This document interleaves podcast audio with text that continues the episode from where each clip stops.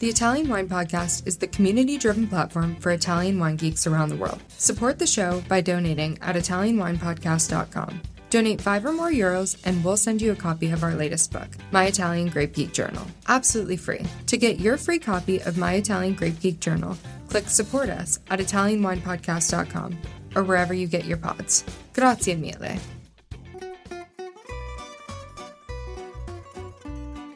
Welcome to Wine, Food and Travel with me, Marc Millon, on Italian Wine Podcast. Listen in as we journey to some of Italy's most beautiful places in the company of those who know them best, the families who grow grapes and make fabulous wines. Through their stories, we will learn not just about their wines, but also about their ways of life, the local and regional foods and specialities that pair naturally with their wines, and the most beautiful places to visit. We have a wonderful journey of discovery ahead of us, and I hope you will join me.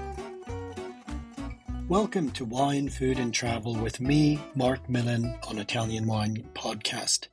Today it is my great pleasure to travel to the heart of the Chianti Classico, to Castellina in Chianti, to meet Andrea Cecchi, CEO and president of the Famiglia Cecchi Winery.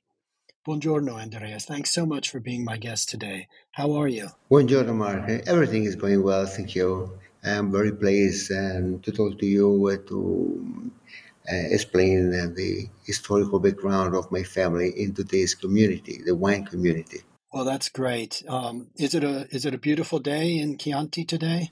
Well, actually, it's raining right now, but it's okay. We had a lot of sun, uh, even in the past days, and so we have so many different things and the harvest is now complete. Yes, yes. Of course, since I would say 10 days, we've just finished our harvest. So now we are picking the olives uh, to make extra virgin olive oil from Chianti Classico. So today we are not working in the fields, but in the next days we are going to start again. Okay. Now, Famiglia Cecchi is one of the historic wineries of the Chianti Classico, and you represent the fourth generation of a company founded by your great grandfather, Luigi Cecchi. Can you share with us something of your family story? You're, you're right. My family is one of the most historical family uh, producing wine in this region. Um, my great grandfather started as a consultant, as a palatista. He was a consultant of other states. So at that time, we didn't have any land, any vineyards. But step by step, uh, we became uh, wine growers. And uh, I would say that the third generation made a big change after the Second World War when my father decided to buy the first estate in Villa Cerna in Castellina in Chianti. And from that point in um, 1962, we started to be growers. And we started to be growers because was our love, was something that we were um, in love to, to see how we could grow our own wines in our land. That's a very, very interesting story, Andrea. And I'm thinking that if uh, if this decision was made in the 1960s, it was a moment of huge transition in Tuscany with the demise of the Mezzadria. So it would have been an opportunity, but also quite a challenge to begin to grow grapes and produce your own wines. You're right, was a big change. And as you know, Marc, in 1966, we had the first DOCG regulations.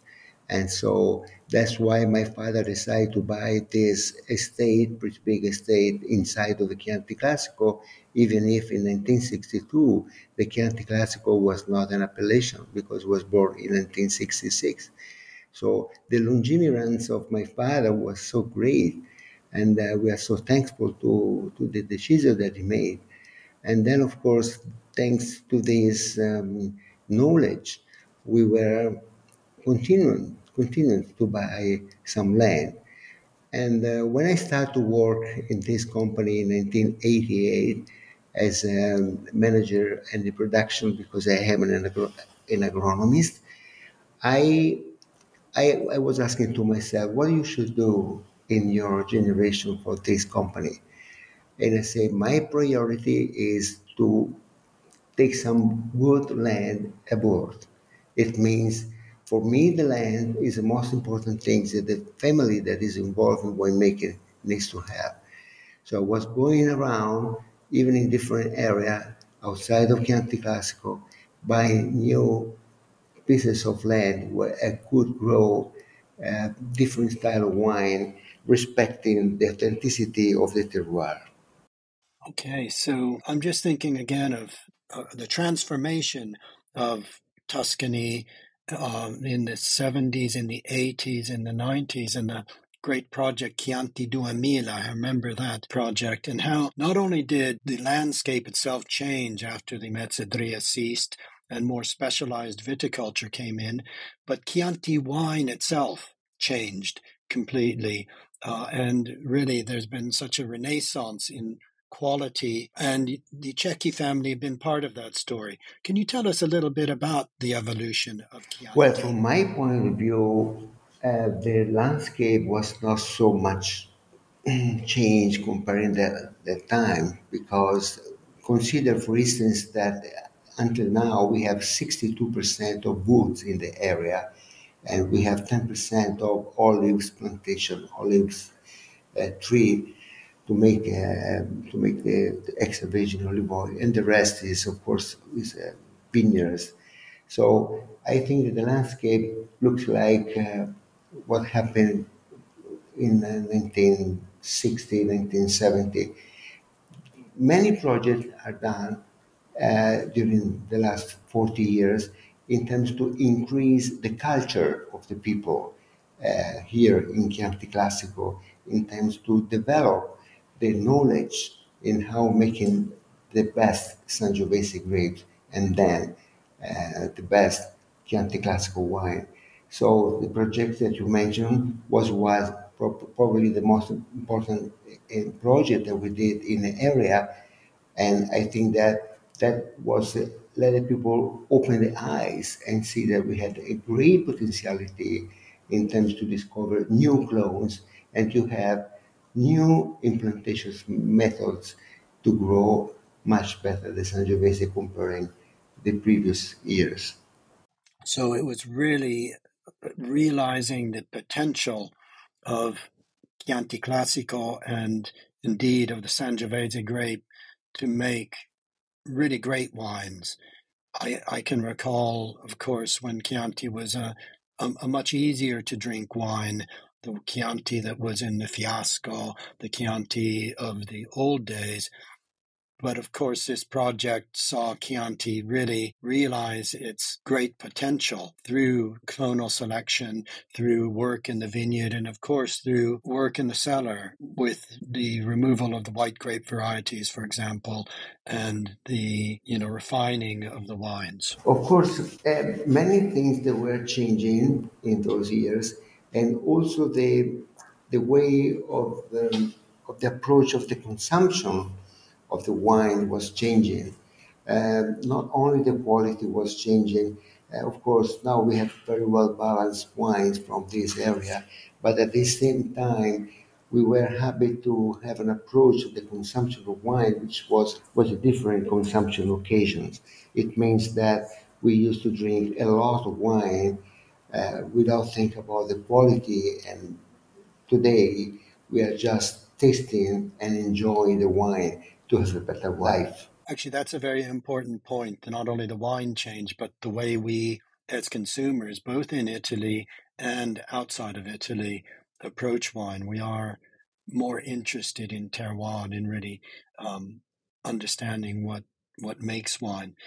Now, Andrea, I know for you, sustainability has been at the heart of your family project and is very important. Can you tell us why this is important and some of the measures that you take to produce wine sustainably? Well, honestly, I think that we need to be very, very respectful about our countryside. I decided since many, many years ago to focus in just a couple of projects, the, the care of the vineyards, to caretakers, to be takers of, of the land. And as you know, in Toscana, we don't have enough water. And so I decided that water could be a big point. Water is a big search for the population, first of all, but also in the countryside.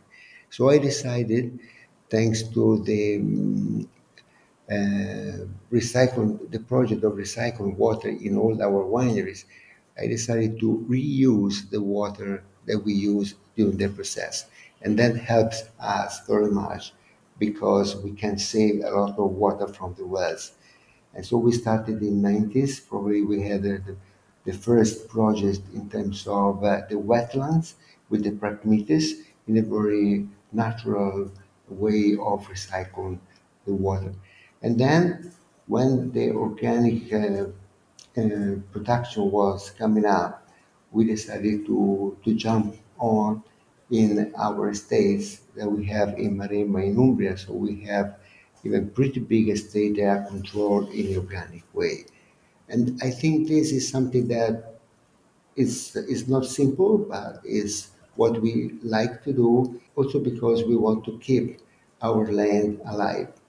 And this is, uh, is an option. Okay, well, that's, that's very interesting too. I think probably 20 or 30 years ago, organic viticulture was thought of as a possibly a curiosity. It wasn't so important or so valued. And now I think there's an understanding of the importance of producing wine following biologico, the organic precepts. And it's a benefit for the wine, but it's also seems to benefit in the vineyard. Does it help, for example, with climate change? I know that you've suffered from some very excessive temperatures and heat during the past summer. Well, that is another very important chapter because living in a countryside, watching the season, we really realize that the climate has a big change and is changing year by year. And uh, since the, the vintage that 2017, we had very difficult season in the last few harvests because you know, it's something that is difficult to explain, but sometimes we have very critical events like water bomb during the storm or very long period without any drop of rain, very fast and, and heavy wind. And so we have honestly even the, the sun, the ultraviolet sun ray, which are so so strong that they, can, they are able to burn the branches into the vineyards. So these are all or some of the effects that we have living in the countryside and watching what happens. So the temperature, which is so high for weeks and weeks during July, August, and the beginning of September. So we really realize that we have to approach new project of planting we need to approach new methods of canopy management in our vineyards. And for sure, without different rootstock clones or different clones of Sangiovese. I really believe that Sangiovese will be my career, the grape that I, I'm in love, and I will be in love with Sangiovese for, for the rest of my life. So probably we need to find out some different clones with different criteria that we researched probably in 80s and 90s. Well, that's very interesting. And um, I guess all of those sort of factors can help to face the challenges of climate or global warming because it looks as if things are only going to continue in this direction. Italian Wine Podcast, brought to you by Mama Jumbo Shrimp. I'm interested that you're talking about um, really exploring the different clones of Sangiovese. And I note too that you have the estate in the Maremma. Uh, you produce Brunello di Montalcino and uh, Vino Nobile di Montepulciano, uh, all from varieties of Sangiovese. Yes, yes. Does the Sangiovese in these areas respond differently to the challenge of climate? Of course, Sangiovese, I consider this grape a chameleon is making different style of wine in different terroirs. And that's why I love Sangiovese because uh, it's, uh, it's a big difference comparing this grape, the Sangiovese grape, to many other uh, important red grapes of the world.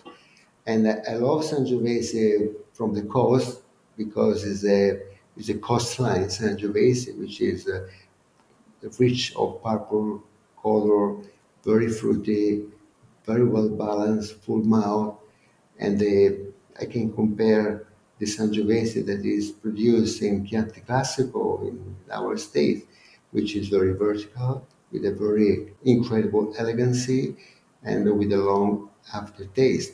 So two different, totally two different wines produced with the same grape, of course, different clones, different rootstock, and they're coming from the same region.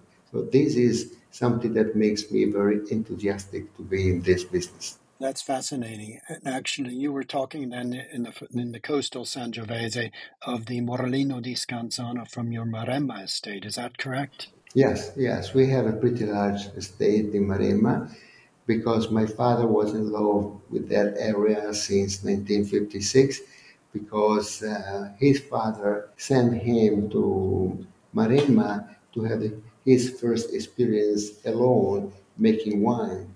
And so he said, when I will have some money, I will come back in this part of Tuscany and I would like to buy an estate. And that happened exactly 40 years later when my father in 1996 he decided to buy Val delle Rose in Maremma. Uh, at the beginning, we were producing the Morellino di Scansano, which is basically Sangiovese, and then uh, the next project was the Vermentino di DOC Maremma Toscana.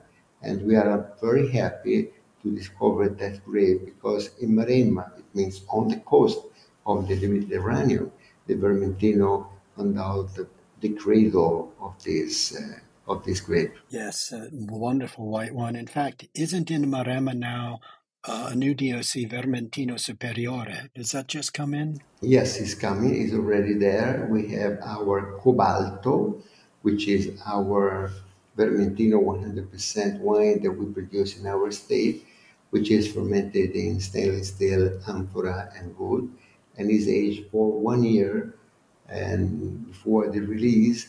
And so that is a Vermentino Superiore because we have a, a very nice group of producers that they produce an amazing Vermentino that can be aged. And the people, they love that. They love because that can be matched with the, with the dishes that they produce in Maremma, but all over the world on the coast. And we have mostly fish dishes. And um, so that Vermentino with a very deep, um, I would say, submarine fruit or exotic fruit like ananas, very high, very ripe ananas taste is an amazing with some uh, fish dishes. Wow, that sounds wonderful. I've not tasted that wine, but I look forward to it. Now, one of your flagship wines is the Riserva di Famiglia Chianti Classico. Can you tell us about this wine and why it's important to the Famiglia Cecchi? Well, that is, uh, the Chianti Classico Riserva that I produced since 1987. That was the first vintage and was the same period when I started to work, I would say, in, in the company. So for me, it's a flagship because at that time, I made a very deep research inside of our vineyards of our estate in Castellina Chianti to discover which vineyards they could be constantly able to produce the 90% of the blend of this wine. And then at that time we had uh, we already had some Cabernet Sauvignon planted in our vineyards. We had three vineyards, and uh, so I I select one vineyard in particular where uh, I produce the 10% of the blend, which is Cabernet Sauvignon. So we use small barrels for the aging um, this wine, and of course, in, recently we were coming back using a little bit more bigger barrels. It means that at that time we were using barrique. Now we use mostly Tonneau 500 liters because we should like have a more integrated aging taste into the blend. So, of course, this is my flagship, Valore di Famiglia. And then, as you know, Marc was born in 2012 the Gran Selezione. Yes. Which is uh, the last baby. And would that be the Villa Cerna? That is that is the Villa Rosa, which is another estate. Villa It is Rosa. a new baby, and uh, this I consider the new baby at the moment another flagship because uh, represent the elegancy of Sangiovese 100%. I love the vertical wines. I love wines that can be aged for many, many years uh, with the complexity, with the transparencies of the Sangiovese, and with the drinkability of the Sangiovese. So that one is a wine that me very happy, and I really enjoy that wine. And for our listeners, I think it's important to uh, emphasize the Gran Selezione as the top of the Chianti Classico pyramid. Single vineyard, 100% Sangiovese, is that correct? Yes, yes. Since the beginning, I decided that Villa Rosa, as Giulio Gambelli said many years ago, I don't know if you are familiar with Giulio Gambelli, he was a, a palatista, he was a consultant, very well known in Tuscany from Montalcino to Chianti Classico. He was very close friend of my father and always said, a Villa Rosa il Sangiovese ci nasce. So in Villa Rosa, the Sangiovese is born. And uh, so that's why for my commitment is produce Chianti Classico Gran Selezione using 100% of Sangiovese. Okay. Now, you mentioned that the Cecchi family has five wine estates in Chianti Classico, but also Maremma, as we've discussed, San Gimignano, also an estate in Umbria, uh, in the area of Montefalco, where you're cultivating a very interesting grape, Sagrantino. Yes, in, uh, in 1997, we started with my father to discover the Montefalco. We were uh, in love with this area since the beginning because it's so beautiful, so nice, and uh, it's very vocated to the viticulture. So at the beginning, we were producing Sagrantino, and then we increased uh, vineyards also producing Trebbiano Spoletino for the Montefalco Bianco DOC. That's a very fascinating wine. I love that grape. It makes some wonderful wines. Now, can we talk about gastronomy and wines? The wines that you produce, I think you would say, are wines that you make to enjoy with food. You've talked a little bit about the Cucina Marittima from the Tuscan seaboard pairing well with the Vermentino.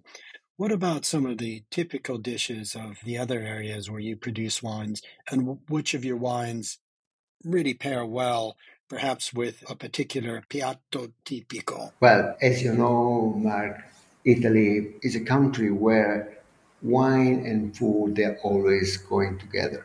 And our culture say that the consumption of wine is with food, not without food, as happened in many other countries. Absolutely. So, for instance, uh, staying in Umbria, I love the Sagrantino di Montefalco with the truffle plates. So I can think about the tagliolini al tartufo, is- which are amazing because the truffle is uh, is a product that is coming mostly from Alba and Umbria. So tagliolini al tartufo nero di Umbria is something that I love that because uh, mm, the truffle is uh, is a, is a something that is really, really typical uh, of Umbria is strangozzi al tartufo with, the Sagrantino. Of course, uh, the Sagrantino is going very, very well also with the meat.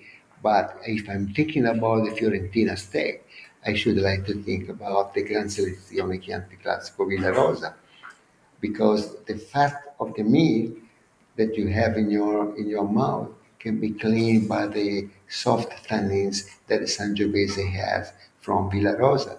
So the, the connection between the Fiorentina steak and the Villa Rosa Gran Selezione, which is 100% of Sangiovese, makes a unique, um, fantastic taste uh, during the lunch or the dinner. Yes, and I think that's a really important point you're making is precision of food and wine in Italy that in a different area there are different dishes and it is the wines of that area that pair best with them. You've described two examples very well, the black truffles from Umbria uh, with the Sagrantino and then of course the Chianti Classico Gran Selezione with a bistecca alla fiorentina. Final question. Um, I'd like to talk about wine hospitality uh, with your estates, but in particular the Foresteria Villa Cerna. Can you tell us about this? We have this fantastic location uh, that many years ago was a horse stable, and because the hospitality became more and more important everywhere, and of course even in Chianti Classico, in 90s together with my father, we decided to open a, a foresteria. Foresteria means a resort, a place where you can have some food. And so now it's not anymore the horse stable. It's uh, no, no, more horses, uh, unluckily. And we, we love horses. We have just settled at home, but no more horses, unluckily. And we have a lovely restaurant that uh, prepare um, local cuisine and uh, also with uh, a nice uh, contest of view on the vineyards because you are eating inside of the vineyard and you can see the Primo Colle Hill, which is the hill where we produce the Villa Cerna.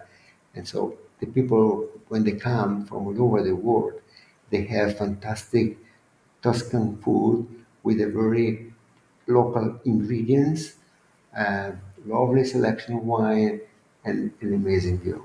That sounds absolutely perfect. And I think for me and for the listeners of Italian Wine Podcast, it's what we like to do best is really immerse ourselves in the countryside, enjoying the wines of that place with the foods of that place. I'm imagining also your exquisite extra virgin olive oil served on most things. Just another note about hospitality, even in our state in Maremma, in Val delle Rose, we have a Lucia, which is our chef. She is preparing typical dishes of that area. She is uh, la, la cuoca, the true cuoca in the, in the state she can prepare 15 different dishes in an old-fashioned way with a very good and a contemporary taste, very light, not so heavy like many years ago. And so that this, food is delicious on the coast. And we can prepare some fish dishes or some tortelli maremmani, for instance, or in winter we can produce the white wort dishes with tagliatelle, which is amazing. That sounds wonderful. In the other estates too, for example, in Montefalco. Yes, in Montefalco we have a, we have a building downtown the city, and uh, which is uh, where we have a restaurant, which is Retartu, and together with Andrea Funchi, we are managing that building, and of course also in there, the cuisine is focusing in the local dishes and local ingredients. So that is a very gastronomic experiences and they have a very wide range of wines. Well, that sounds wonderful. That would be the place to sample the tagliatelle al tartufo along with the sagrantino. Yes, yes. Andrea, thank you so much for taking your time to be our guest today. It's been really important to learn more about the historic Cecchi winery, your family story, as well as about the different estates and the wines you're producing today, not forgetting also the importance of wine hospitality. Our listeners love to visit the places that we talk about. So I hope some of them will find their way to a Cecchi estate sometime. I look forward to visiting myself. But in the meantime, thank you so much. Grazie. Marco. Thank you to you. And I look forward to have you here in our winery, in our vineyards in our state. And I hope that also our people that are listening us, they can come visit because our doors are open. Oh, that's great to know. Thank you so much, Andrea. Buona giornata. Ciao, ciao. Buona giornata. Thank you. Bye. We hope you enjoyed today's episode of Wine, Food and Travel with me, Marc Millon, on Italian Wine Podcast. Please remember to like, share, and subscribe right here or wherever you get your pods. Likewise, you can visit us at ItalianWinePodcast.com. Until next time, chin chin.